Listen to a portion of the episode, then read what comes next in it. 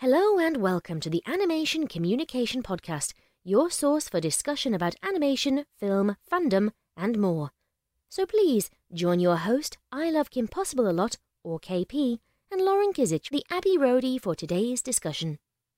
If you like what you hear, please remember to support by giving a like, a follow, as well as subscribing to the main I Love Kim Possible a Lot channel on YouTube.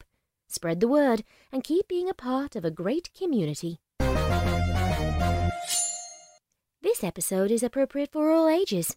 What's the sitch on this February week of things and stuff? Um, I am your your regular host person, lady KP. Um, I love Kim Possible a lot. Thanks again for coming. Or if you're new, welcome to my podcast. Uh, my is in like not mine, but you know what I mean. The Hi. royal mind. Yeah, yeah, yeah. I'm very tired. It's we we're record. I'm recording this at midnight my time, so I'm just like, was I was, I was sleeping is I like sleep. anyway. Um, it's zombie mode. it's always zombie mode, KP. Anyway, so um, Lauren, how are you doing this week? doing doing all right. Uh, we got a couple headlines to to, to kick us off. Uh, and uh, yeah, we, I'm not gonna try to be too too long on them, but they're good headlines, or at least good as an eventful. So, um, what I could start with is uh. Oh, I'll get the bad news out of the way first. Uh, everybody's been talking about it. Uh, unfortunately, uh, Blue Sky Studios, uh, the same animation company that made uh, the Ice Age franchise, the Rio movies, Horton Hears the Who, Spies in Disguise. I mean, that's just just just just a small sample of their movies. Unfortunately, they shut their doors this week. Uh, Disney technically shut them down because they're under the Fox umbrella that was from their, you know, the, the merger recently. And um, I guess they're trying to consolidate all of their animation into more in-house stuff in California. Uh, but at the same time, it's just, it's just, it's a, it's a, it's really heartbreaking because it was a, a studio that had about, I want to say, 450 people there and it was based in Connecticut.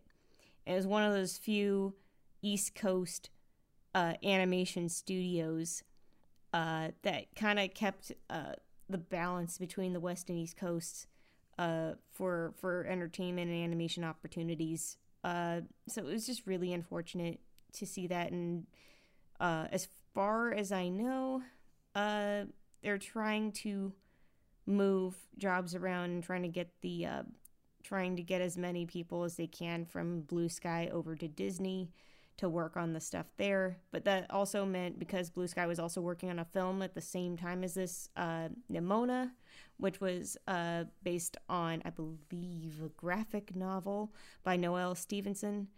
Uh, and they were working on that at the time, and it was supposed to be.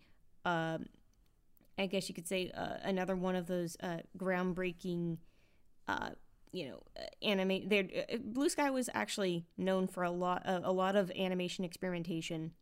Uh, they were doing a lot of uh, uh, breaking the mold so to speak uh, in terms of animation techniques. Uh, it's because of their work on the peanuts movie because they did the peanuts movie back in 2015 that we were able to have also other movies like uh, like Spider Verse, where they broke the mold of how to anim- how to do animation and make it look 2D into 3D. Uh, you also had them doing the rubber hose animation in Horton Hears a Who, uh, and later Sony would also adapt that same kind of animation into Hotel Transylvania. So uh, there was a lot of stuff that they did early on, um, and we're trying to be the they, they were a pioneer company. So it's really, really, really frustrating and just really heartbreaking, uh, especially when the Rio movies were a huge inspiration for me. I, I, I just I drew nothing but birds after watching the first Rio movie. And I can say that that obsession with the birds and drawing the birds got me my first job out of college. So there's that. um, but yeah, it's uh, it's it's uh, it's it's hard. It's it's just uh, I just really hope all the best for everybody that was affected by by this change. Yeah. Really hoping the best for everybody involved. Yeah, I'm not at all particularly subscri- um, surprised words um, because Blue Sky was a little bit of a stretch to, to fit under the Disney umbrella as it was anyway. Like Spies in Disguise, the Spies in Disguise was pretty good. Um, for I, I I didn't get around to seeing it, but I heard good things. Um, I've never really been a fan of the Ice Age movies, and um, I kind of wish they stopped make they what they made like five, something like that. Yeah, five. Uh, yes, five ice ages. Yeah, I never liked the first one, and then I was like, okay, I don't need any more ice. Like you know, Ray Romano Mammoth is only so funny, and Scrat is like, that's just basically Warner Brothers um shorts repackages for the most part. Um, but Uh, we stand Scrat in this house. uh, um, yeah, Rio was a pretty movie. Um, um, I feel bad that like what it was about the blue macaws, but the blue macaws still ended up being getting becoming extinct or yeah, whatever. the Spix, uh, Spix macaw. That was uh, and yeah, like, well, at least as far as we know, that their that their species is extinct. As far as we know, we've had species come out of extinction before, so it may be possible. But because I mean, there's still a lot of uh, rainforest out there that hasn't been explored. So or burned don't know. down, apparently. Yeah, keep keep saving the rainforest, guys. I, I hate to sound like the the old slogans, but now more save than the ever, rainforest, save the whales. Um, I mean, literally, I I can't stress it enough that the uh there was a there was a song I remember uh as a kid that had the line the the rainforest is the lungs of the earth. And it, not even kidding, it produces the most oxygen for our planet. So please, uh, be kind to it. go plant a tree. Go plant a tree. go plant many trees. said so. um, that's something you can do. That's still socially distancing because you can't get COVID from trees. That that we know That's of. true. Yep. Anyway, um, the other news is what I was going to say, which is actually good news. Um, yay, Yes. yay! So Clone High got picked up Woo. for two seasons from HBO Max. Yeah. Yee. Yeah, like my Okay. my body's been ready for this since like I was a person in high school because like the original Clone High came out like the early 2000s. So yeah, Mhm. go ahead. Were you gonna say something, Lauren? Oh yeah, no, I was gonna say it's another good thing that it's coming to HBO Max, which is an already established service, and a lot of people really love HBO Max. Um, so that's a really good thing. I know a lot of people were actually afraid it might go to something like Paramount Plus, which not as many people are looking forward to, as far as I can gauge. So I don't want any more um, iCarly. I'm I'm good, guys.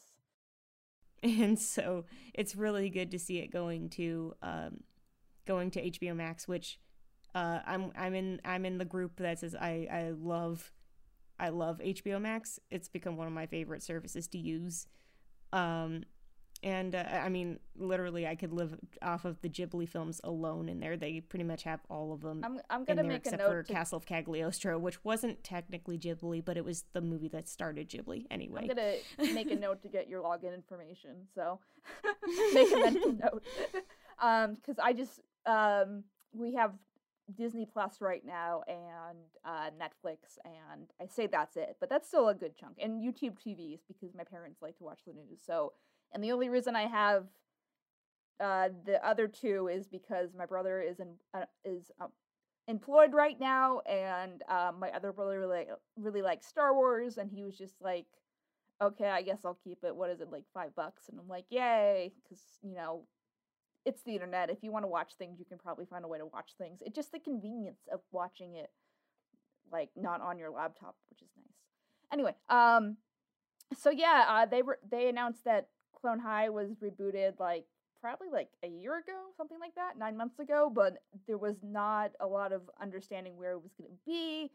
Um if it's Mhm. a, if it's a if it's a reboot itself or they you know, are starting where it left off. I think it's probably going to be a mix of the two realistically. Like, I don't think Lord and Miller are just going to drop that storyline, but at the same time, I don't think they want Mhm. to isolate people who are just like, I am here for JFK memes and only JFK memes. So, um, which, you know. Nothing bad ever happens to the Kennedys. my my personal favorite um clone high meme is um did you see the pool they flipped the bee so i won't say the bad word um, age appropriate We're episode. keeping we're keeping this age appropriate. Yeah, yeah, but and then they used it for the um the elections. It's like you see what they did to Georgia? They flipped it. So I was I was very excited about that. So Scudworth is my favorite, and um we will most likely be covering it on the main channel when it when it drops. But it will take like 500 years as animation takes time. So. uh yeah those are the headlines right now because we have a long episode but uh please enjoy the main episode of the show and like and comment, subscribe, all the places, and we we we love you. Um, as long as you're not white supremacists, please. and here we go.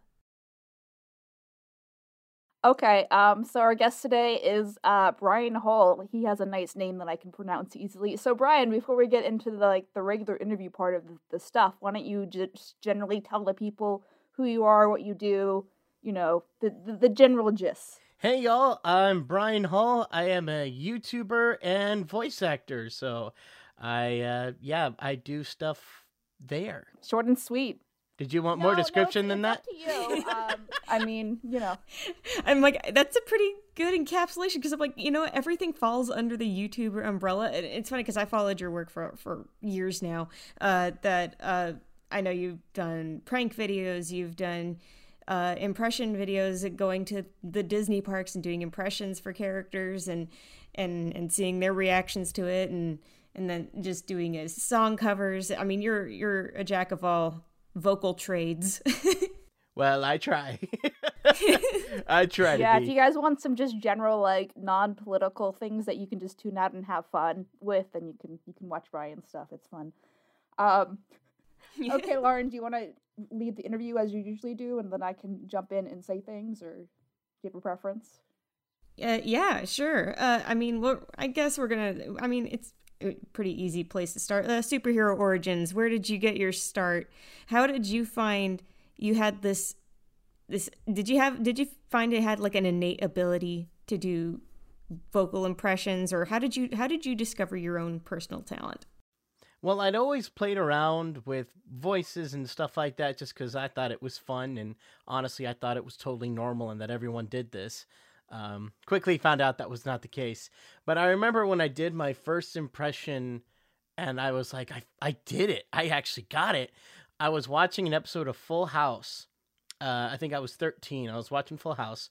And of course, there's Joey Gladstone, who does all the voices all the time and there was one episode i think it was whenever comet the dog was having puppies and uh, he ran in and he was just like jesse jesse you won't believe what just happened and he's like what did she have the puppies no she piped up and said where's my water like scooby-doo and i don't know what possessed me to be like i bet i could do that so i tried row, row, raggy, I'm scared. And yeah, found out then I could do Scooby Doo. And I was like, oh, that's cool. Not thinking anything of it at the time other than, oh, that was that was fun. And then the next day I went to school and tried it out on my friends. Just like I said, I thought this was normal. I thought everyone did voices, and I was like, hey, this is me, part of the group. I can do impressions too. Even though I'd never heard any of them do impressions, I still to this day don't know where I got that idea. And so I did Scooby Doo, and they turned around and stared at me like they just saw a ghost. They're like, "What just came out of your mouth?" And uh, since then, the rest was history. I kind of got a, I got a reputation around the school for being that voice guy who does all the cartoon voices, and yeah, it was a party trick that I just did for fun, and now it's my job. So Did you end up getting pulled into like you know how like for every group assignment there's always like there's the art kid where I was the art kid that people were like, Hey, can you do this thing? Were there ever any projects in school that we need somebody to do voices? Hey, Brian, can you do do the voices? Oh, absolutely. It happened all the time. My favorite one was we were in uh, we were in high high school and we were in I think it was world history and my teacher didn't know uh about my voice yet and he went through and he wanted to cast a play of the French Revolution. So like not a full on play but just like to do in class to get everyone to understand what happened and everything. So he cast me as some dude named Jacques. Like not even like a real figure in uh, the French Revolution, just like you are a French person named Jacques. So when you call when you call me a French person named Jacques, you're gonna get the full on French voice treatment. So like, and I improv and everything, and it was supposed to be something like. I am so mad at the tyranny going on in our country. It's almost like we are in America, those filthy Americans. it was totally stereotypical and totally dumb, but the whole class was laughing and he freaked out and was just like, What else can you do? Can you do more? And the rest of the class, we didn't even talk about world history anymore.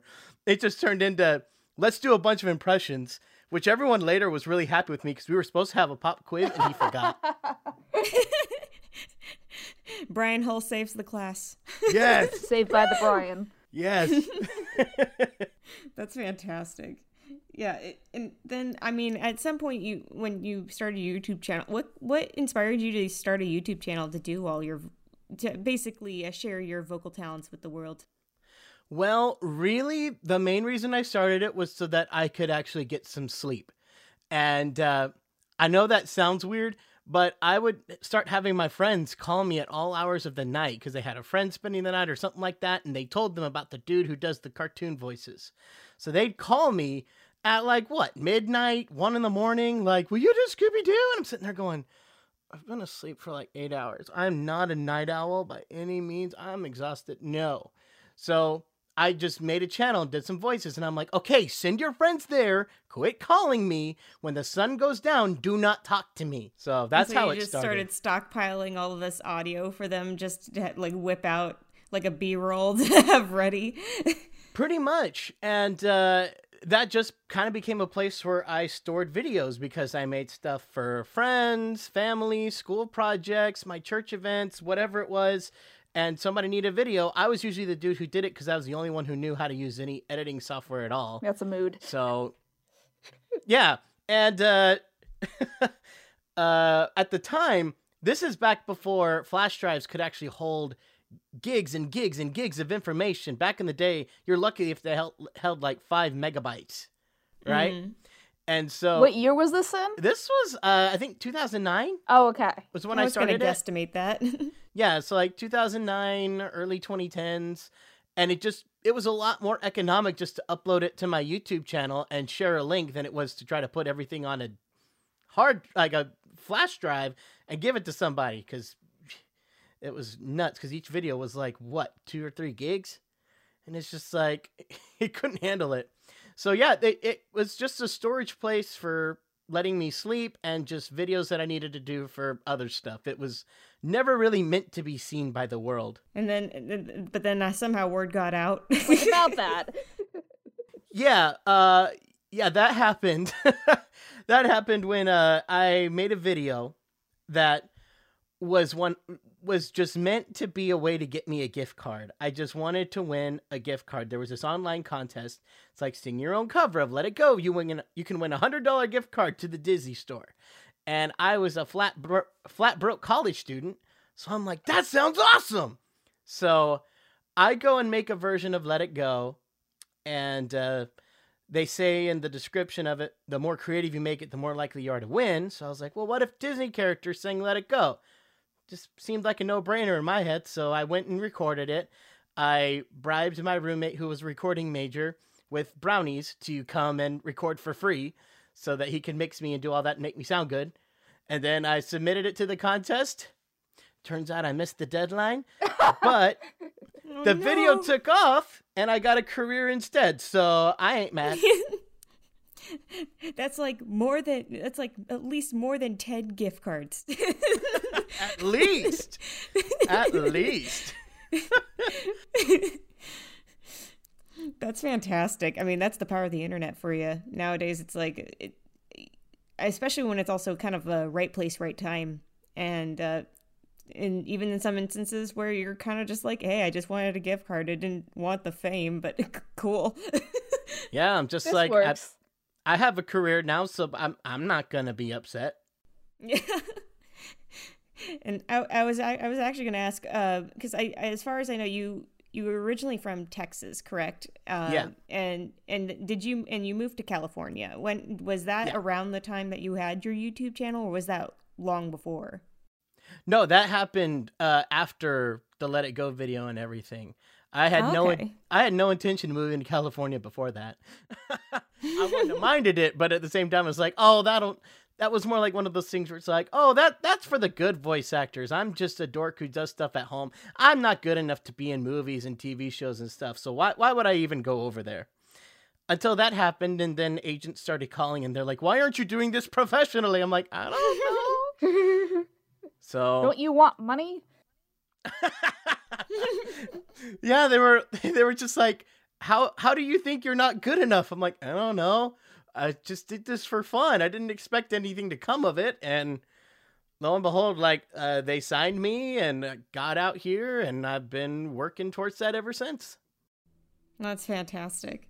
I, I and I, I've loved watching your videos and uh, you know, especially when I, I think yeah, when I first saw your channel, it was actually through the pranks when you would do the drive-through pranks, and and I just it, it- and then I think after that came came the, the Let It Go video, at least to my knowledge. Uh, You saw the other stuff before Let It Go. That's this is like the first podcast I've been on where somebody could say that. Lauren Yeah, it like was is kind an OG. Like she knows all this internet stuff that I just don't remember. So she's she comes in handy. I, I live here, you know. Oh So- no, that's awesome! I love it. Yeah, I, I think it was just because I think other people were talking about like, "Hey, have you seen this guy? He does these voices. He does these like pranks in the drive-through." I'm like, "Wait, I love drive-through pranks," but and he's like, "Okay, but he does it as Winnie the Pooh." I'm like, "Okay, now I really have to see." Like sign me up. and and Oh, sure yes. enough, I'm like, It's always fun to do a drive-throughs. it's so it's so perfect. It's like I just okay for, for a sp- split second there, kind of spazzed. But anyway, um, uh, uh, it yeah, that was that was actually how I found your channel, and then then then uh, you know BuzzFeed and everything, and started posting about the the Let It Go video. I'm like, wait a minute, is this the same guy that I saw with the drive-through videos? And but yeah, it was. Um, yeah, I, I I'm still in awe of your talent and seeing you freaking skyrocket over the years. Um, and I guess you've landed some like uh, yeah industry jobs. Like, what were some of your first uh, voiceover jobs? Now that now that you've reached fame. Well, um, some of the ones I've done, I was on an episode of Tangled, uh, in 2019. Oh, nice. Oh, Yeah. I, I remember. I remember. I remember hearing about that, and then I forgot about it. So that's funny because also relevant because we had we had Chris Sonnenburg on as one of our Oh! early podca- podcast guests. Oh my gosh, he's awesome. he's he's the yeah, he's really cool. Oh yeah, yeah. No, I got. I was in one episode. Um, it was No Time Like the Past. I think it was called in season three. They like. Uh, there's some magic thing that Rapunzel messes with, and they go back in time. But everyone sees and hears Rapunzel and Pascal as the Stabbington brothers, as teenagers. So apparently, Ron Perlman didn't want to try to fake a teenage sounding voice, so I just did an impression of him slightly younger, and so then I got to be the Stabbington Bros. Nice. So yeah, that was fun, especially because uh, since I was technically being Rapunzel in their body, Mandy Moore did all the dialogue for my parts that she was, Oh, nice. and so I had to hear her voice and then match her intonations with hi- their voice. So that was a bit of a challenge. So it's like I'm listening to her as I'm talking in this deep, gruff voice, but I'm saying stuff that's all cute and adorable, you know. it was uh, it was a fun experiment to do. And then um, I was in a Disney game. There was like an educational game where it's like uh, it's like Mickey and Friends teach you how to draw. It's with Osmo, and I was the narrator for that. So I got to put on my great Disney Channel voice. Hi, boys and girls! It's time to draw with Mickey and Friends. You know that kind of thing. Oh, that's so cool. No, you have. I mean, I, it goes without saying that you have a fantastic voice, but you have a really good like a, like announcer, like a radio voice. So it's that's that's so cool to hear you just like switch into it. well, thank you, thank you, thank you. I appreciate that. Um, yeah, and then I've done a bunch of work with Airbud. They have a series that they did called Pup Star, and I've been in every Pup Star film, which is always fun. nice. Um, I got to be the John Ratzenberger for Pup Star, even though he was technically there too. I mean, that's that that that's a, a badge of honor to wear to be con- to even consider yourself like the, the John Ratzenberger because I mean, hey, good luck charm, and I mean, it seems like good luck follows. So Did they ever? Did people ever find where he was in Soul yet? Like I haven't. I haven't followed that up yet. I heard him. I heard him. I did. Where'd you hear find him? I couldn't find him Okay. either. so he's in like uh he's in a flashback it's in the it's basically when they're looking at his life in the little vignettes and uh I, Oh, early like on in the at the film when he's with 22 yeah. Oh, and on, and there's a and there's some there's a background voice where you know they're saying you know you know sorry we can't take you. Sorry we can't take you. And he's like another voice that like rejects him or something like that. I remember Oh. hearing it. It's it's almost and you almost miss it. But if you're listening for it, you can hear it, and you're like, okay, it's John Ratzenberger trying not to sound like John Ratzenberger, but I could tell it's him. They've been really trying to hide him lately. Like before, it was just like, oh, he had a little line, but you can still obviously tell it's him. But like in Finding Dory, they pitched him up like eight octaves, so if you didn't read the credits, you wouldn't ever tell. So it's the hidden John Ratzenberger. I know. It's like quit hiding him. I love his voice. Can we? Can they make like a Where's Waldo version of all the Disney Pixar stuff, and his character is always the Waldo in the pictures? Like, I think that would be fun. Oh. That would be great. Oh, I would buy that in a heartbeat. and Alan Tudyk has become the the Disney the Disney centric version of that. Yeah, because that once uh, yeah. yeah, pretty much once Frozen came out, it was like after that he was kind of in everything. Oh, he was even in. Uh, he was in Wreck It Ralph before that. That, oh, that's true. Yeah, sorry. Yeah, I stand corrected. Yeah, King Candy was first, and then it, and then he came as the Duke of Weselton, and then he was Duke Weaselton, and then and then he was uh, Alistair Krei. Yeah, Mhm. Alistair Krei. I can This never is- remember. and he was Go ahead, guys. uh, that was Big Hero Six, Yeah. and then was there Big was uh, uh K2SO right in uh in uh And Rogue One, K2SO. Rogue One. Yes. Yeah. Uh, this is a little bit off topic, but uh, Harley Quinn's really good. Speaking of of, of him, he plays Joker. yeah. yeah. That's right. He, he does a fantastic Joker. That's right. Because he's in. Because he's in. Yeah. Because he's in the adult Harley, Harley Quinn series. Yeah, Right. The Del that- Harley Quinn yeah. is great. Yeah, they're making season three now for HBO Max, and I'm I'm excited. I mean, of what I've seen of it, it looks it, it's been fantastic. I've yet to watch like full episodes of it, but what I have seen of it, it looks so good that I'm and, I'm, and it's so funny too. On top of that, uh, just like I, I have to I have to check it out. Yeah, best thing I think out of DC since uh, BTAS. So Yeah, when you first said that, when you first said that, I forgot there was the TV show, and I thought you meant either Suicide Squad or Birds of Prey, and I was like, wait, what? I thought that was Jared Leto in Suicide Squad. Did I miss something? Yeah, no, it's like no, it's like no. They they had Jared Leto's face and then they dubbed him over with Alan Tudyk. they poorly like yeah they poorly tracked it. You know. Oh my gosh, did a deep Honestly, fake? I'd like to see that actually. Mostly because Jared Leto is kind of woohoo uh, off having a cult on an island somewhere with uh, hundreds of women. That's a thing. So You know I believe it. the, the things you learn on our on the podcast. I guess did you not? Did you not know about the Jared Leto cult? I don't know all the things learned. Wait, is that real? It is real. And he, he, he, he, I guess, I, I can't remember if it's like he bought an island or something like, but, uh, but no, he's like, he's like actually out there and there's people who, I think there's like, you have to pay $2,000 to be a part of his cult. Nah. You uh, know, I got normal a, stuff. got a weird chill down my spine hearing that. Ugh. and in, and that's where it's like, in conclusion, Alan Tudyk is the better Joker. Anyway. There you go. I haven't even heard his Joker, but he's the better Joker. It- it's because he has very he has very much that the Mark Hamill flair to him, but he's still uniquely his own his own Joker. So it's I think it's like it's it's Hamill with more swearing. Yeah, it's, Oh, if you want to there book. Mark, but if Mark's too um, identifiable, then people book Alan, from what I could tell for Joker. Oh. And I don't know if, if Mark does adult Joker either. So, eh, I'm sure he wouldn't be opposed to it. yeah, Well, I hypotheticals. thought- I thought he did him in the Arkham games. I've never played. Oh, the yeah, Arkham yeah, games, you're right, I'm pretty sure. never Yeah, Yeah, I, I thought they were a pretty sure little more. I thought they were more adult than like the '90s cartoon. Yeah, I think it's because maybe the the Joker in Harley Quinn is more crass, but that's that may be be it. It's just like, but yeah. Uh, but We're- we're anyway, sorry, that was topic, a yeah. tangent. We're, it's still relevant to voices, I promise. Uh, Oh, absolutely. oh yeah, and then going back to what he was in Disney, he was uh he was Heihei in Moana.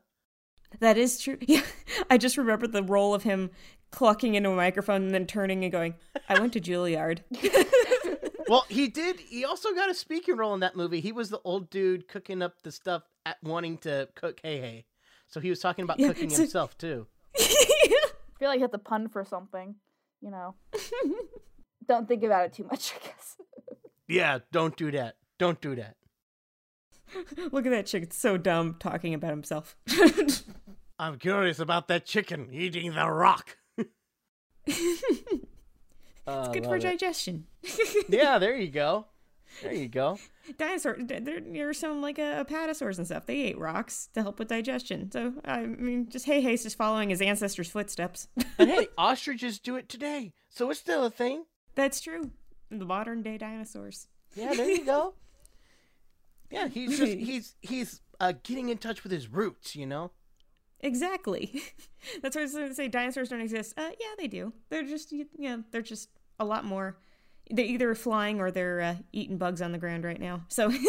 Yep, pretty much. But yeah, uh, I was gonna say back to uh, kind of t- t- back on to the more uh, vocal training kind of stuff. Did you do you, do you usually like vocal warm ups? How do you get into the zone when you when you try to get into maybe certain characters that you have to do? Well, it really depends on what character that I'm gonna do. You, I do general warm ups basically every day just to kind of get my voice warmed up and everything. But depending on you know how high the character needs to go, I might really practice some of the higher vocals. Or like with Donald, I have to really massage my cheeks a lot because Donald's got so much stuff going on with the cheeks and like air pockets, and I really need them rubbery. And same thing with like uh, Mr. Smee or like the White Rabbit, any of that kind of voice, because I literally have to pull my cheek to get the right space in there to get that uh, that special sound, you know, for that. So that's one of the reasons I'm glad I have a beard. I have a little handle, grab and do that. Uh, but yeah, it's a lot of that, and uh, there's lots that I have to do to keep my voice healthy.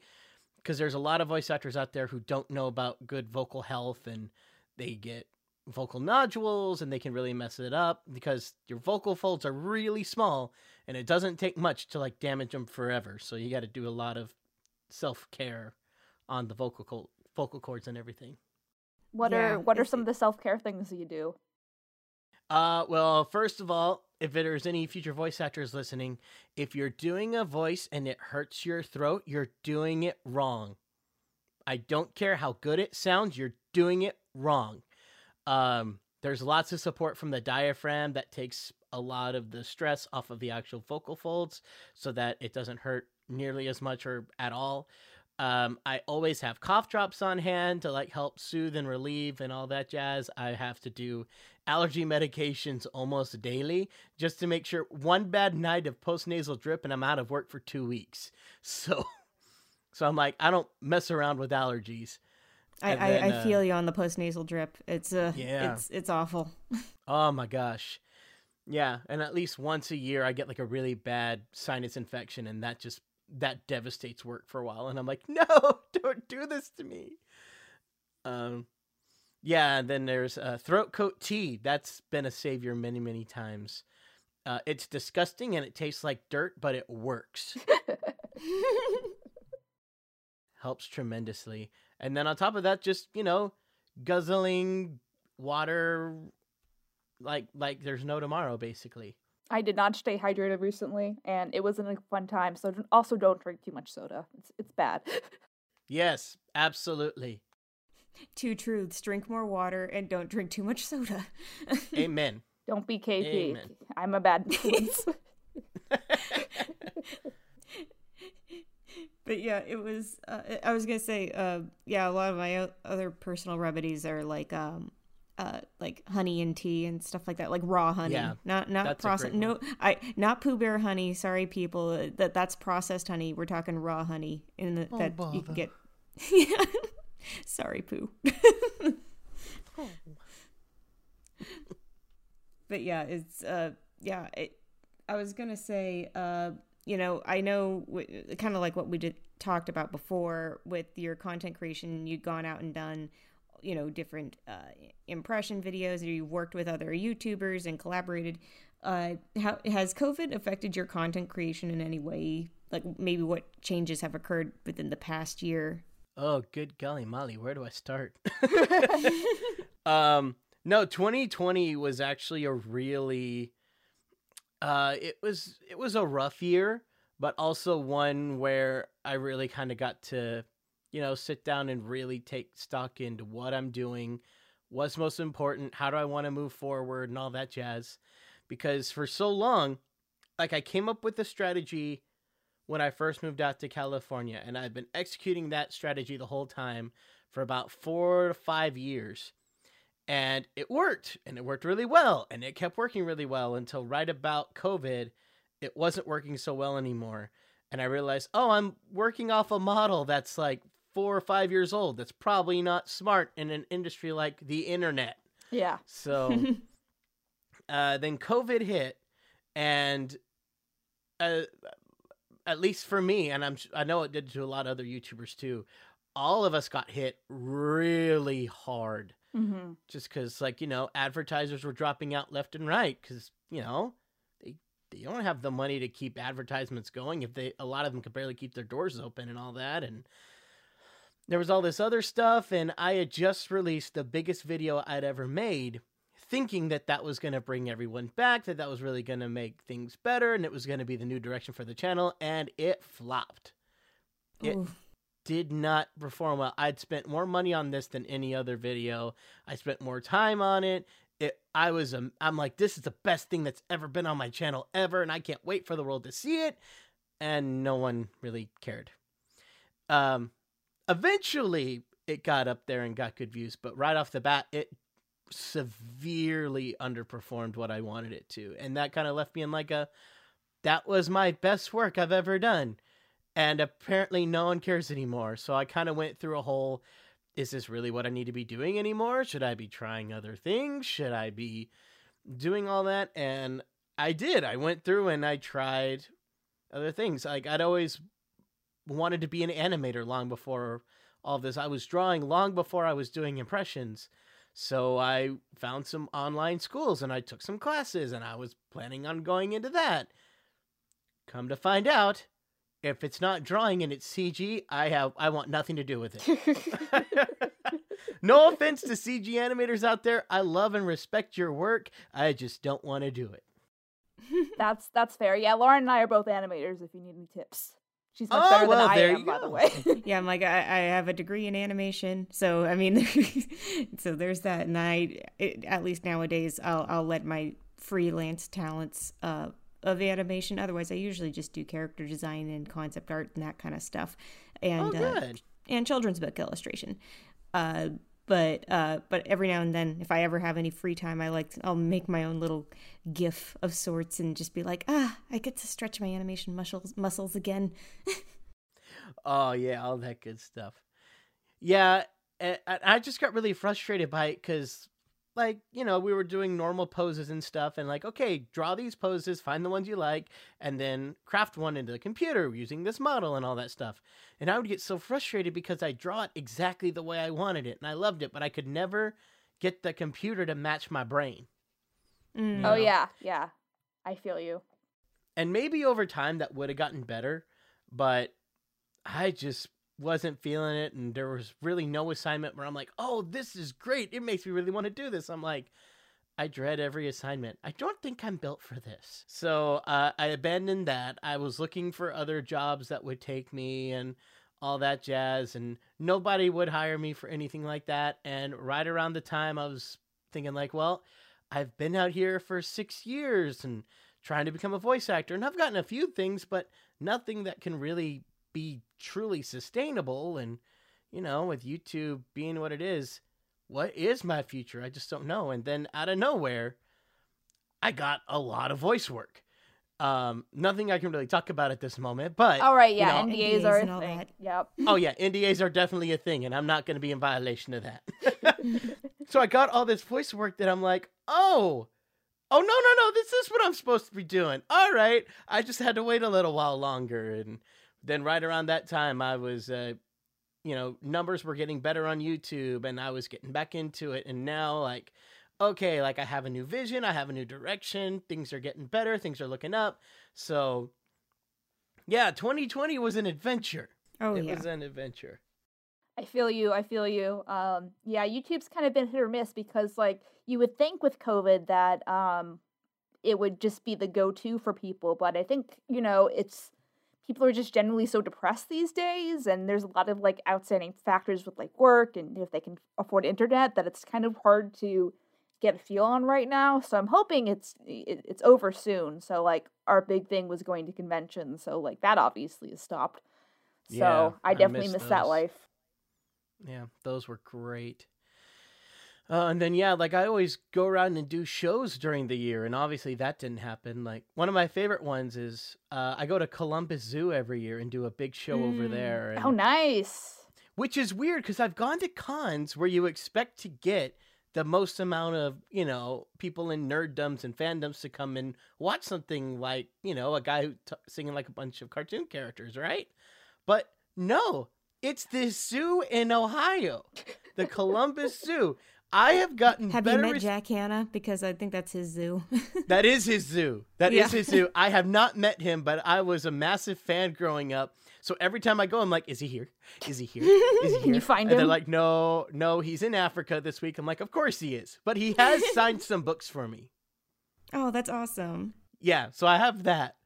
Um, but yeah, no, I was always shocked by this. Like, uh, I last not last year, but the year before when we could actually do the show, uh, they were like, "Hey, we want to expand the show at the zoo and make it bigger." So I brought my friend Tony Bancroft, who was the director of like Mulan, and Mhm. uh, was the supervising animator for Pumbaa and The Lion King and everything. So they're like, "Oh yeah, bring him." So he was doing live drawing demonstrations as I was doing impressions and all that. And I was talking to him about the show beforehand, and he's like, "Oh, I'm not expecting a huge turnout with this one, Brian. It's just a zoo. It's not like a con or something." And I'm like, "You'd be surprised." And lo and behold, we're sitting there at the tables doing all of our stuff. He sells out of everything he brings, and he's like, "I Oh should my have brought God. so much more." Oh my god. Yeah, that's that's yeah, uh yeah, Tony's a good bean. We've had him on the show before. He's like the most Oh, you have? Yeah, yeah, Yeah. yeah. Uh we had Oh my gosh. and uh yeah, funny story. It's like uh, I met him back in in my college days, and uh, I want to say our friendship started when he drew a Kronk, and he's like, "Can you draw a Kuzco to go with the Kronk?" And that pretty much. And she's that like pretty I was much started it. this.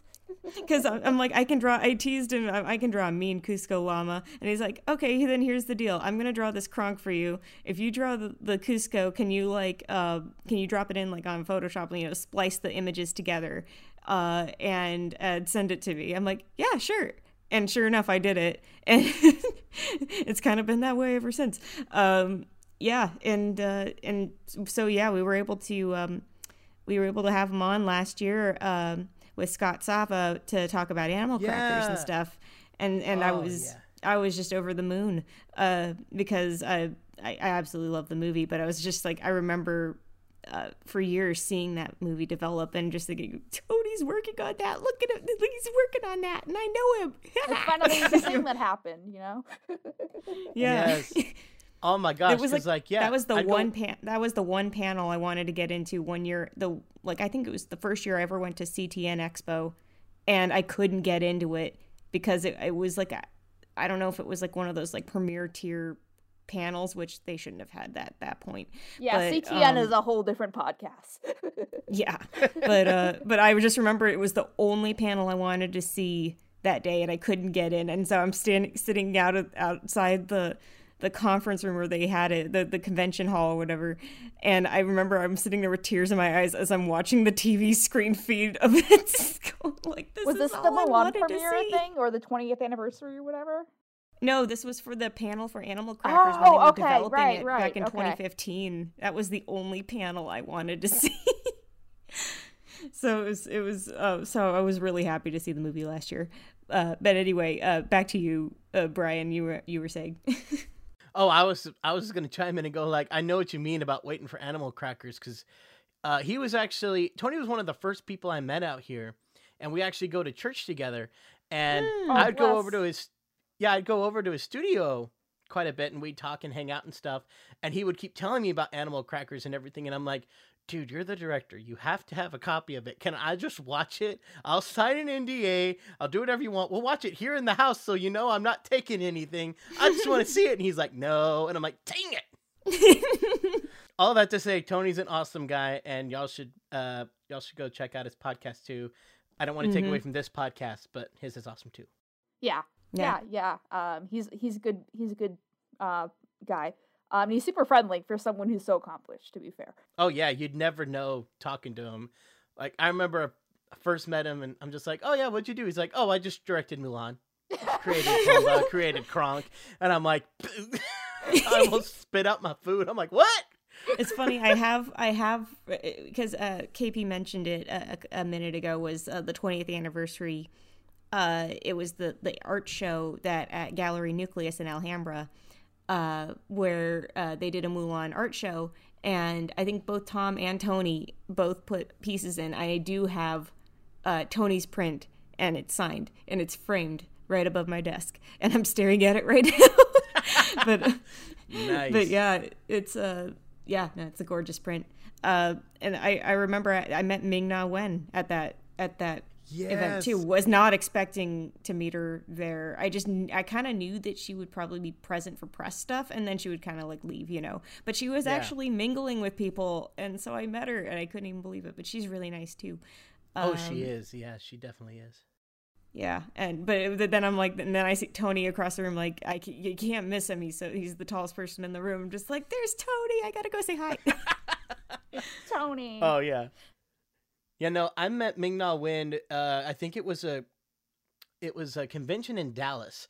I was working with this group that, like, every single person they invited to be like one of the guests that you'd come and meet, like all of them are in film, TV, all this stuff, and they brought one YouTuber, which was me. So I'm sitting there like so intimidated. I'm like looking over to my right, and then there's like Ming Na Wen, and then I look over here, and there's like um, I can't remember the name of this actor for the life of me, but he did uh, Radagast in The Hobbit, and he was one of the Oh. doctors. And then, yeah, we had like people from Star Wars. Stan Lee was actually there before he passed, and oh uh, wow. yeah, and then I can't think of his name right now either. Good night. I'm blanking on everyone's names, but uh, Yondu from uh, Guardians of the Galaxy. Oh, Yeah, Yeah, I can't remember. he's Mary name. Poppins, y'all. I'm Mary Poppins, yo. Yeah, that guy. Ah, awesome. That was interesting sitting next to him.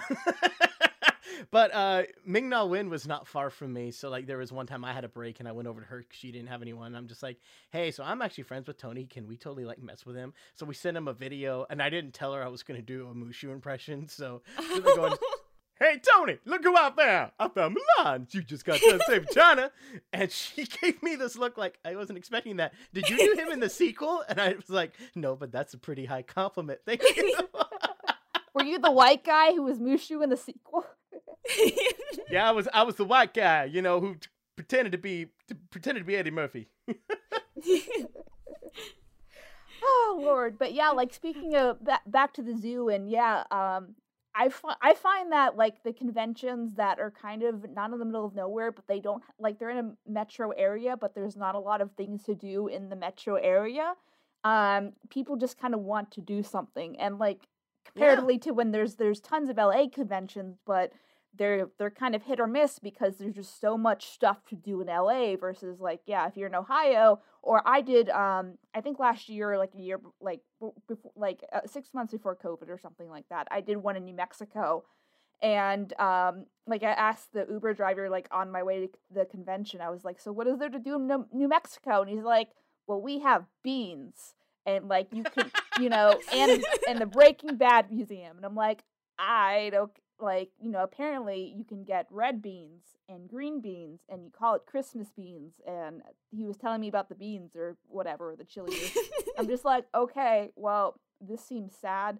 So um it really the sh- does. the show was was pretty well attended and i always kind of don't know um, what i'm going into. So i i vend my art during the shows so you know it's again hit or miss and a lot of times er, people don't even like realize i'm a youtuber or whatever they remember and they're just like oh i used to watch your videos like 500 years ago. And i'm like thanks.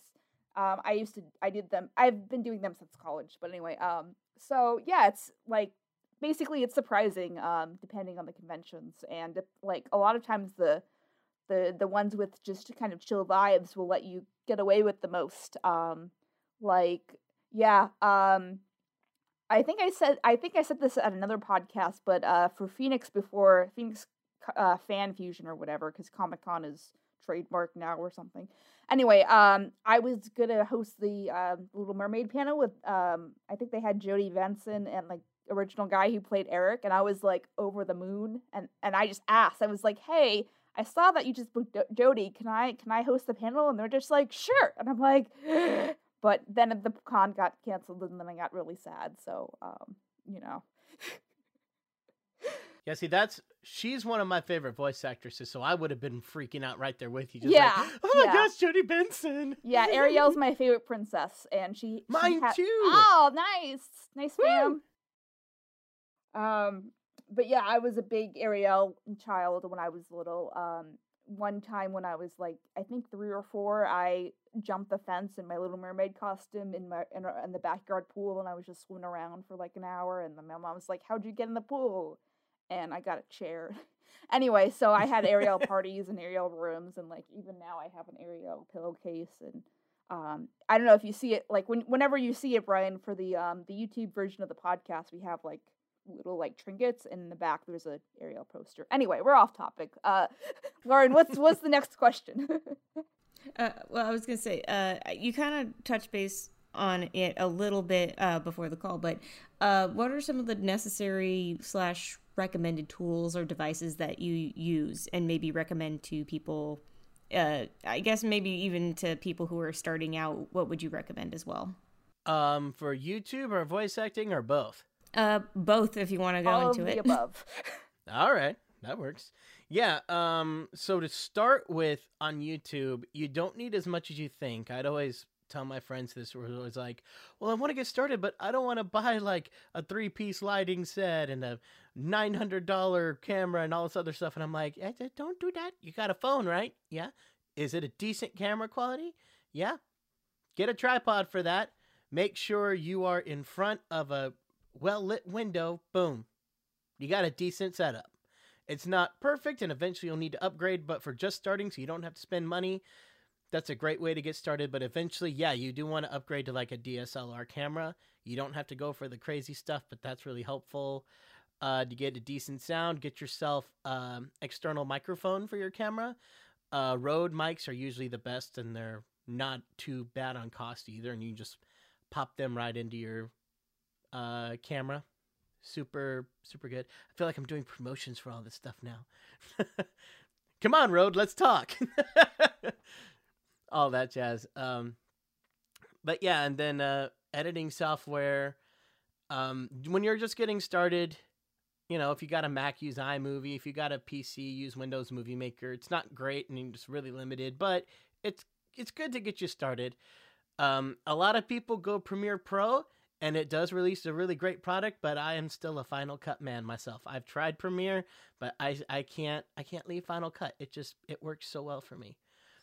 I will I will dabble in Premiere Pro every so often because they have effects that I can't get in Final Cut. But a normal video, yeah, no, I'm in Final Cut still.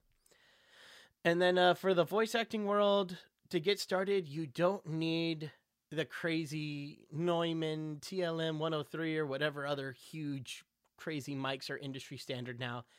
Um, you can always start with a Blue Yeti. I don't recommend them for long term, but if you can't get anything else, then yeah, you can get started with that. Uh, just a USB. You don't have to have an interface. You just plugs right in your computer. It's not great sound, but it's decent enough. I've booked jobs with it, so you can you can book with a Yeti. You just got to make sure your space is, you know, decent enough sound wise. So, uh, it's always good to turn your recording space into like a, a closet or something like that. You don't want to be doing it in a giant open room with no foam or no cloth to help you out. Um, yeah. Um, but yeah, eventually you can upgrade to some of the better mics, or if anything, if you can just get uh, one of the cheaper mics that c- can plug into a cheaper interface and do that, it's not going to be perfect sound, but it'll be better than a USB mic. So you can do that. And then eventually you can work yourself up to the. Right now, the Neumann mics are the standard. Um, I have a Neumann right now, and let me tell y'all something. There's a reason it's industry standard. It's awesome. That's not what I'm recording on, so don't let that don't let that be a factor. This is a SMB 720. It's uh, good for podcasts, just more like what I call desk work, where I'm just sitting down and I'm not recording for a audition or something. It's great for YouTube and stuff. Mm-hmm. And how much Wow, do they I- the the expensive ones usually go for, or the fancy ones? Um, the Neumanns, depending on what model you get, I think the cheapest is like a thousand. Uh, okay. Yeah, I know that the like I said, they're industry standard for a reason. like I'm working right now on a big film project. I can't say which one, but yeah, every time we go in there, it's a nice Neumann microphone, and I'm like, "Hey, I've got the smaller version of that, so we're basically on the same page." Woohoo! Made me feel good to see that. Um, but yeah, and then but you can do like a the SMB 720 that I mentioned. That one's about I want to say it was like four hundred dollars, so much much more cost affordable. And that's the sound you're hearing me on. So if you like the way this sounds, you might want to consider an SMB 720. That's good. And then, uh, how do you usually like for like you said to prep a space? How do you usually work in your space? Like, uh, what is uh, how do you soundproof and what or what space do you use? Um, what at my last studio space that I worked in, there was this really weird long closet, which I swear it was made for voice acting. Like it had a little door, I could close it off, and I put foam on every inch of that wall. From the ceiling to the sides to even foam like behind the computer and stuff. I soundproofed the dog out of that room and it was awesome.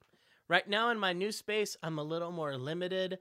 Um, I'm I'm in a more open room than I would like, but also the place I'm working on is still technically under construction, and they're supposed to be putting a door on here soon. We'll see if that happens.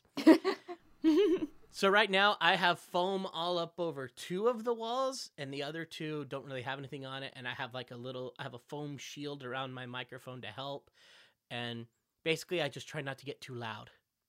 Oh, well, I, mean, I was gonna say you sound really good. So I mean, Oh, thank uh, you. It's working. You also set uh, SM720s. I'm gonna get so tired of saying that number. They- Say it five times fast. Yeah, they're really good at just taking sound that's right here around you. So if you're in an echoey room, it cuts that down a lot. It won't get rid of everything, but it can get rid of a lot for you. So Mhm. that's always helpful. Yeah, it's like a at least. I, I think KP you kind of record in the same way, but I know it's because of your recommendation that I I started doing it for myself. Uh, is yeah, I work off of Snowball, and then I put my Snowball into a soundproof box, and so I like I literally just record into like a little phone, a phone lined, uh, box that keeps the space tight, so it it it it soundproofs it a little bit more. It's uh not per at 100% perfect, but uh we've had other guests say, "Hey, but you sound really good." And I'm like, "Okay, that's good. Then that's encouraging." I mean, it's not a bad sound. I mean, it's not crystal clear like performance ready to go out on a film or anything, but mm-hmm. for a podcast, it's great. For an audition, it would be great. That's, you know, that's really using what you got to your advantage. That's great. That's a good, decent sound right there. yeah. So yeah, if all y'all are on a budget and really need something, listen to that. Snowballs are really cheap and do that. You should like make a DIY video on that. Yeah, it's like it's really easy. I think it's like almost like a it it's funny when I got the box, I'm like, this is basically almost like a storage box that you know like those fold up those fold out bins that you get that, that are like the they're kind of like fabric bins and then you just line it with a little pieces of, of foam and the that's it pretty much. And then you can stick the microphone in. There's a slit in the back, so you can stick uh, any cables through it. So then you can plug those in, and uh, yeah, it's otherwise. I mean, that that's literally it. That's my setup. So There you go. Hey, as long as it works, that's what matters, right? yeah, KP, how, uh, that's usually how you record as well, right? I know again, like a Yeah, I've had. Uh, I'm not, you know, I'm not a voice actor, voice actor, but I, I do do YouTube videos where we care a lot about the quality. So I just have a Yeti and a and a in a sound box and in a little sound box and a pop filter, and that's that's my setup. So it's not the best setup, but um, it, it it works. I guess I don't want to spend a thousand dollars. I don't have that money. yeah, and you you definitely don't need to do it right now either. Def don't don't do it unless you don't have any other option. right. Or voice acting is your life and you can actually afford it. Then in that case, yeah. Definitely do it then. But if you can't, don't kill yourself trying to get that. Like it's not gonna be like you hear from the recording directors, oh, this was not recorded on a Neumann. Oh, I won't even look at this. I'm, I'm glad that as long as as long as it works and the sound quality is up to par, then you know basically have at it. Yeah. Yeah, my Blue Yeti has now kind of become my travel mic. So if I have to do an audition when I'm on the road, I'll pull that out. Or Mm-hmm. I even found there's like a really cheap, I want to say like $70 mic that you can plug into your phone from Rode. It's just a little, a itty bitty little condenser mic. And I swear that sound quality is phenomenal, especially for a $70 little phone mic. So I kind of quit even taking the Blue Yeti and just plug that up in my phone and just record from there. And yeah, wow. that's really I- nice. I almost never, I almost didn't consider that. The, yeah, using a phone. Hello, we could do everything with our phones now. Why not? Yeah, like it's a little hard for me to edit up my uh, my audio to send off in an audition, so I'll a lot of times record it on my phone, send it to my laptop, which is always with me when I travel. Just do some light editing, send it off, and I can record an audition in like five ten minutes. that's fantastic. Yeah. And how do and are is there any program you recorded into on your phone, or it, how do you usually do it if if you were to have to do it? when you buy a microphone from Rode, like one of those, they uh, there's actually a Rode app you can download, and it's no additional cost. I don't think. Oh, cool. I don't think it is. Maybe it is. But yeah, and they then it just don't come with that. Yeah. yeah, and then it just hooks up directly to your Rode. Since it's a Rode mic, it hooks up really easy. You just record on there, and then it's like share that audio via email, and boom, you're good. That's awesome. I'm Yeah, everything else is just normal editing. Yeah, I, I, I think there maybe there's like a, I, I know it's kind of a tangent question to go back to a little bit, but since we were talking about, uh, especially when when you're so good at, at different characters, uh, especially you know when you do different impressions and stuff, are there any roles that you, any dream roles that you would have in the future or would like to have or could see yourself in? I'm not really sure. I, I guess just off the top of my head, at least from like kind of a Broadway point of view, I was actually trained in opera and musical theater, and I have a degree in that. I've always wanted to do the genie or like Pumbaa for the the stage show of Lion King or Aladdin. Oh, nice. Yeah. To the, especially uh, when I think about Hyperion Genie in particular, that's what I think. Yes. like that. That was my favorite. My favorite genie of like the live performances. Um, yes. Yeah, I think I'd want to be him more than the one on Broadway. No offense to no offense to the Broadway Aladdin. No, it's a I- great show. just there the idea that I can just come up every performance and change the jokes Exactly. and ah quick little tangent. That is that's why I'm still so sad that that show's gone at Disneyland. yeah. And it's not to say the Frozen show is bad. The Frozen show is very good, but once you've seen it once, you've seen it. You don't have to go back and watch it again unless you just really loved it. Yeah. And I've seen it like two or three times now, and it's the same every time. And I'm like, all right, I've seen it enough. I don't want to see it again. But that Aladdin show, every time I came, it was different. It was new. I never knew what I was going to get. I was like, oh, I wish we still had that, that rewatchability factor. Yeah, it was. It, it's like honestly, we were spoiled with with the Hyperion Aladdin, especially when there are actually a lot of aspects that I thought were fantastic that they that they managed to cram into like a what was it, 45 50 minute version of the show uh that I was kind of surprised didn't make it into the Broadway version. I'm like, oh, I thought they would do like something bigger and bombastic you know, for like Prince Ali. There were, you know, you think of Hyperion, they're like, oh, they have, you know, they had elephant running down the aisles, they had horses prancing, they had, you know, Yeah. baton twirlers and all that stuff. I'm like, and they didn't have all of that in the Broadway version. Not to say it's not a still a fantastic musical number, but it's just when you're used to that from the Hyperion show, you kind of go, were we spoiled? yes, we were. We were absolutely spoiled. we and on got a top of that, Disney. Well, Disney spoiled us too. Whenever you have like, now I feel like every Disney Broadway musical is held up to the level of the Lion King Broadway musical, Mhm. and because that one, that one is just stellar. Because you think, how are you going to bring a wildebeest stampede onto the stage, and they do it beautifully. And then you see what they do at the Disney parks, and you're like, oh, this is so cool. But then you see a lot of the other Disney shows, and you're like, wait, why can't you live up? Why can't you do that too? Exactly. Not once again, not to say that any of these shows are bad. I've loved every Disney musical I've seen, but it's also just kind of like, but you could have done more. exactly. Especially when you had something like an actual flying carpet in the Hyperion Yes. show. I'm like, I okay, mean, that, we that's even in Fantasmic too. exactly. So it's uh, and they, that was even a later edition. I'm surprised that it took them that long to do it, but I'm glad they did. Yeah. Oh my goodness, it's just it's a whole thing. But yeah, the genie in the show was, I mean, that was the biggest reason that everybody came back over and over and over to watch because he was the one thing that changed. And Yeah. because of the jokes, and it was always because of like, that's the benefit of having a fourth wall breaking, you know, contemporary, modern joke making character that was aware of, of pop culture and stuff that you could constantly change up the jokes and it would work. Yeah, Because that's because, the character. Yeah, because he said he's traveled all over time. This isn't breaking character. It's not breaking the illusion of the world. But if Mhm. Olaf came out and did that every show, yeah, it would make no sense. exactly. Just see him coming out. I love snow and I love winter and talk about that winter snowstorm up in the other half of the country. Am I right? that just feel weird. Yeah, it's almost like everyone just stops and goes, Olaf, this wasn't your place. this wasn't your place to Sit say. down, Olaf. Sit down. Sit down. Yeah.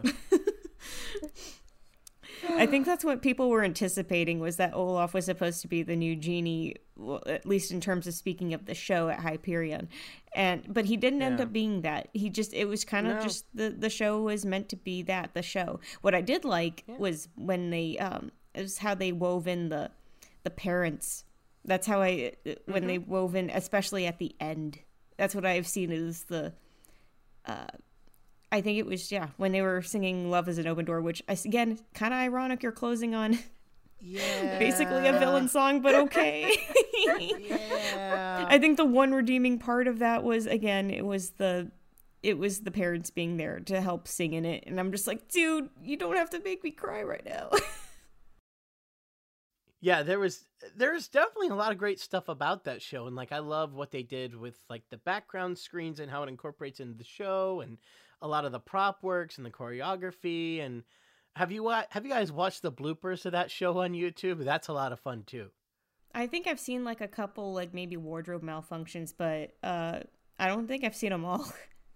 my favorite one is there's one uh olaf is about to sing in summer but the music never cues so you Oh, know it's supposed to go like really? I guess you don't have much experience with heat. Nope. And then the music comes in. So he says a note but there's no music. He just kind of sits there. Nope. None at all. What's a palm tree?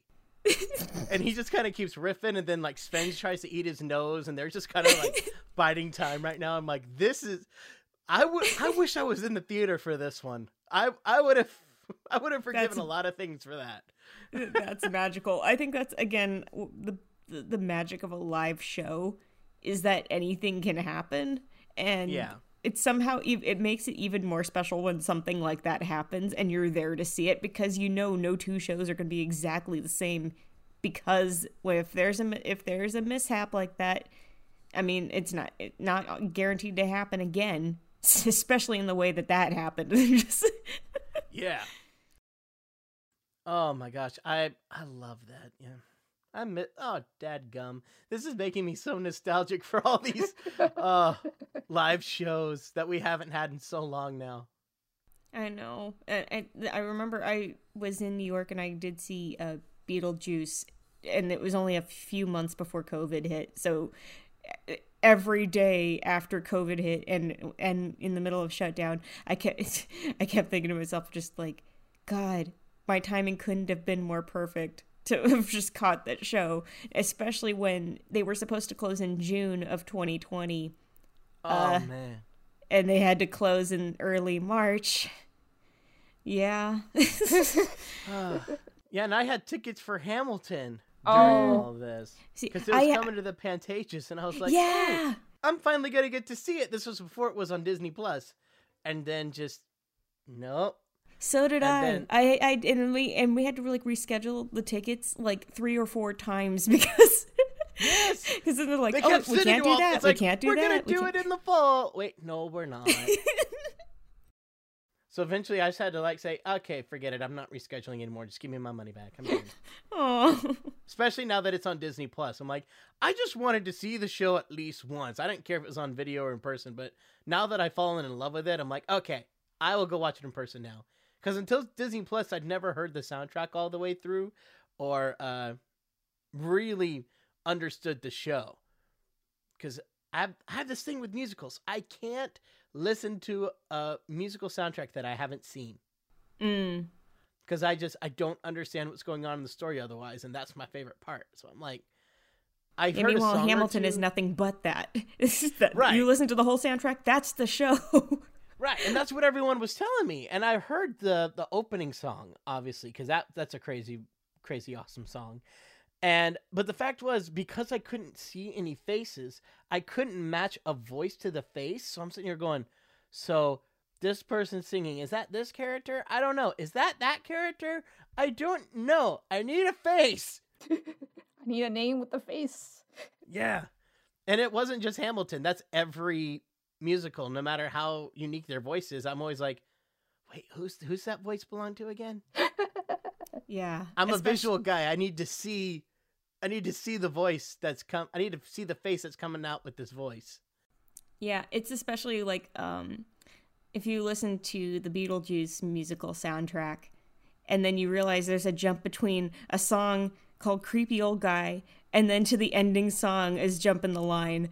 And and the, the song Creepy Old Guy, it's basically implying like this is supposed to be when, you know, as according to the, the movie story is when Beetlejuice tries to get married to Lydia.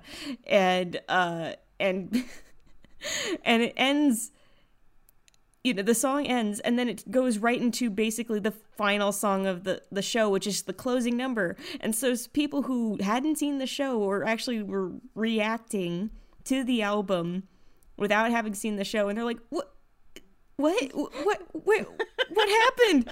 Did- she he did not just get married to lydia. Because then if you're not seeing what happens then you don't know there's this whole gap Yeah. they're like is that how it ends yeah, and I I I just can't I can't bring myself to do it. So yeah, that's why I'm hoping that since Hamilton did really well on Disney Plus, I'm like, okay, can we bring out more of these? Mm-hmm. Please? I agree. We need more pro shots. I Yeah. especially of shows that um like like I heard Mean Girls just closed on Broadway as well. So uh, and I was I was fortunate to to see that too. I managed to fit in that show uh 2 days after Beetlejuice and uh it, that's another one that I feel like deserves a pro shot as well. And cuz it's just you have these shows out for a limited engagement. They're not all guaranteed to be around for for very long. Yeah. And so why not preserve them? Otherwise, you're losing all of these shows that people will never have the chance to experience, uh, especially in their original incarnation. Like, uh, Yeah. like with Beetlejuice, I was, I was, I couldn't believe my luck. I was able to see the show with pretty much the original cast, except that was right after Rob McClure left. uh, to go star in Mrs. Doubtfire, um, and so they had another one of their Adams in there, and uh, and he was also fantastic. I mean, all their Adams are fantastic. Um, but it was, uh, I mean, otherwise, I had Alex Brightman as Beetlejuice. I had uh, Sophia Anne Caruso as Lydia. I had, you know, Leslie Kritzer as Delia. It, it was the whole group. Um, and and I kept thinking, it was just like, man, unless you're here, you you're not going to see this cast, and this is the cast that made it. So it's Yeah. like, we, more pro shots, please. Yeah. and it's like I, I know some people know the argument here is, oh well if people watch that then they're not gonna come see the live shows. Well right now, nobody can see live shows. So if Yeah. you can like come up with a deal to like, you know, give the actors and everything a cut, kind of like, you know, residuals and stuff, then Mhm. this could be helping a lot of people right now and saving theaters in the process. And on top of that, you know, when you go see a show live, it's so different than seeing it on a movie hmm mm-hmm. even if it's a pro shot you know because there's going to be different you're going to see a different cast you're going to see different stuff there's so many differences that i think it really makes that worth it in my opinion Oh yeah, and again, like what we were talking about, um, being is the show is being different every time you go to see it. That Yeah. there, and even in shows like as as finely tuned as Hamilton, anything can happen. So Mhm. it's like so, and it, it's something else to be there to experience it. So of course, there's always going to be that desire to go see it live and experience it, because that's what it is. It's an experience and it's an escape. Um, And if anything, pro shots are there to just make you aware of the show and help you grow an appreciation of it. And that's why so many people went to bootlegs and slime tutorials on YouTube to go my- watch shows that they would never be able to watch, you know, because there were people who are like, who knows if I'll ever be able to watch Beetlejuice? So they're watching uh, slime tutorials, or maybe uh, Wicked will never come as a production to their com- uh, to their country, so they'll watch slime tutorials of Wicked, and so it, but but they love it, and they are still generating revenue because they'll still probably go buy the album, they'll go buy merchandise and stuff. They just won't be able to go to see the show, and so no matter what, there's a market, and then you know absolutely and then even then like when these film versions come out and the people who don't have all the access funds to spend $150 to go see a broadway show they can go see a, a movie cut for like 20 hmm or like 15 20 or something. Or even if they made like a netflix type subscription service but just for pro shots i think there'd be a market for that.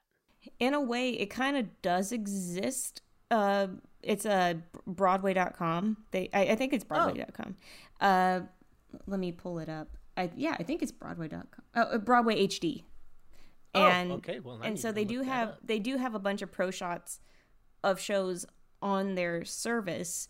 Uh and they i remember they kind of popped up uh yeah i believe they popped up uh not long after covid hit and it's Oh, because they were trying to encourage because of the theater shutdown that they were trying to start up this whole thing to get people to watch shows and, and keep people watching theater shows and um uh what i could see them doing is uh hopefully turning into a you know an exclusive kind of uh you know an exclusive kind of service to be able to have certain maybe even certain pro shots uh because people will go do it they'll go pay for that Yeah. Absolutely. Okay, well maybe this thing we've been talking about forever, it, it's already a thing, so I don't know what I'm sitting here complaining for. no, you guys are just like generally vibing, and I'm just kind of chilling. So I'm, I'm glad you guys are vibing. yeah, I'm sorry, we took over the animation podcast with musical theater. I mean, it still It- kind it's, of it's ties usually what together, happens. so it's, don't worry about it. It's I guess uh, uh, what we could do to neatly wrap it up, I guess, is uh, what advice do you have for anybody who wants to be able to be a voice actor, or maybe even use their vocal talents for for uh, online projects or even their own YouTube channels? Uh, what advice do you have? for any voice actor out there who wants to try to get into this business, really, is just don't be afraid to try. I hear so many people that just keep telling me that, you know, they want to go try this, but they're afraid of this, they're afraid of that, they're afraid of all these other things. And like I mentioned in my story, I had no intention of trying because I was too scared to think that I wasn't good enough. And here's the deal you'll never know unless you try. You may try and it may not work, but you could try and it might work swimmingly, or it might work a little bit, but you still have some work to go. It, no matter what the outcome is, there's no shame in that, but the only shame there is is in not trying at all. Mm-hmm. So that's what I say is give yourself a shot. Give yourself a, a break to do it. Don't throw away your shot. Yeah. I'm not throwing away my shot. Couldn't resist. that was good. I didn't even catch that. That was good. but yeah, uh, totally solid advice. Uh, as, especially because yeah, people. There's so many people that they'll downplay their talents or they don't even realize they have these talents and and and they don't know how to uh, maybe they don't know how to foster their own talents and so it takes a little Right. maybe it takes a little encouragement from friends or family sure. or uh, you know but otherwise it's like it's sometimes looking inside yourself and seeing if you can do it you know it's if that's something you really love to do then it's like why not give it a shot Yeah, and then even like I mentioned before with me in animation, I always thought I wanted to go that down that route, and if I'd never tried it, I'd always be sitting there questioning should I have done it. But I tried it. I gave myself that shot.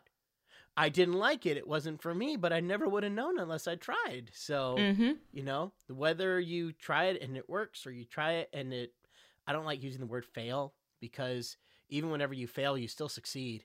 mm-hmm You just succeed in knowing what you fail at yeah and that's that's great. It teaches you you know teaches you to pick yourself up and keep going. Walt disney always said that it's great for people to have failures especially when you're young because it teaches you you know how to succeed later on. Mm-hmm. So don't let failure be seen as a bad thing. Let it be seen as just a stepping to- a stepping stone towards something greater. Mm-hmm. Exactly. It's a nice note.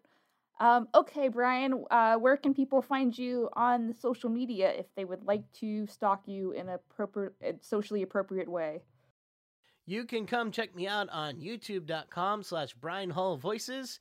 Uh, I have tons of videos there, and if you don't want to see me there, uh, still go to that.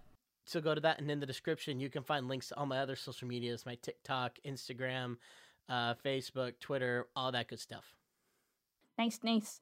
Okay, well, thank you, thank you so much for your Yeah. time. This was this was Yeah. fun. I'm glad you and Lauren vibed. Um, she knows more about like you know theme park culture than I do because um, I was not very close to the theme park, and um, then then I moved and like, oh wow, I can like get Minnie Mouse ears and like use them more than once. Yay! So she she kind of grew up in L.A., so she knows the the landscape, I guess. Well, I'm I'm in your boat. Growing up in Texas, we had Six Flags, and that was it. Yeah, So, it's kind of shady like- sometimes too. So Yeah, uh, luckily I was at the first one that was ever built, so it was the le- least shady out of all of them. So ours was nice, but at the same time, I feel like I'm making up for lost time. So I'd go to Disneyland like forty to fifty times a year. so I feel like I grew up there, even though I didn't, because people are like, "Oh, remember this ride?" I'm like, "No, I don't."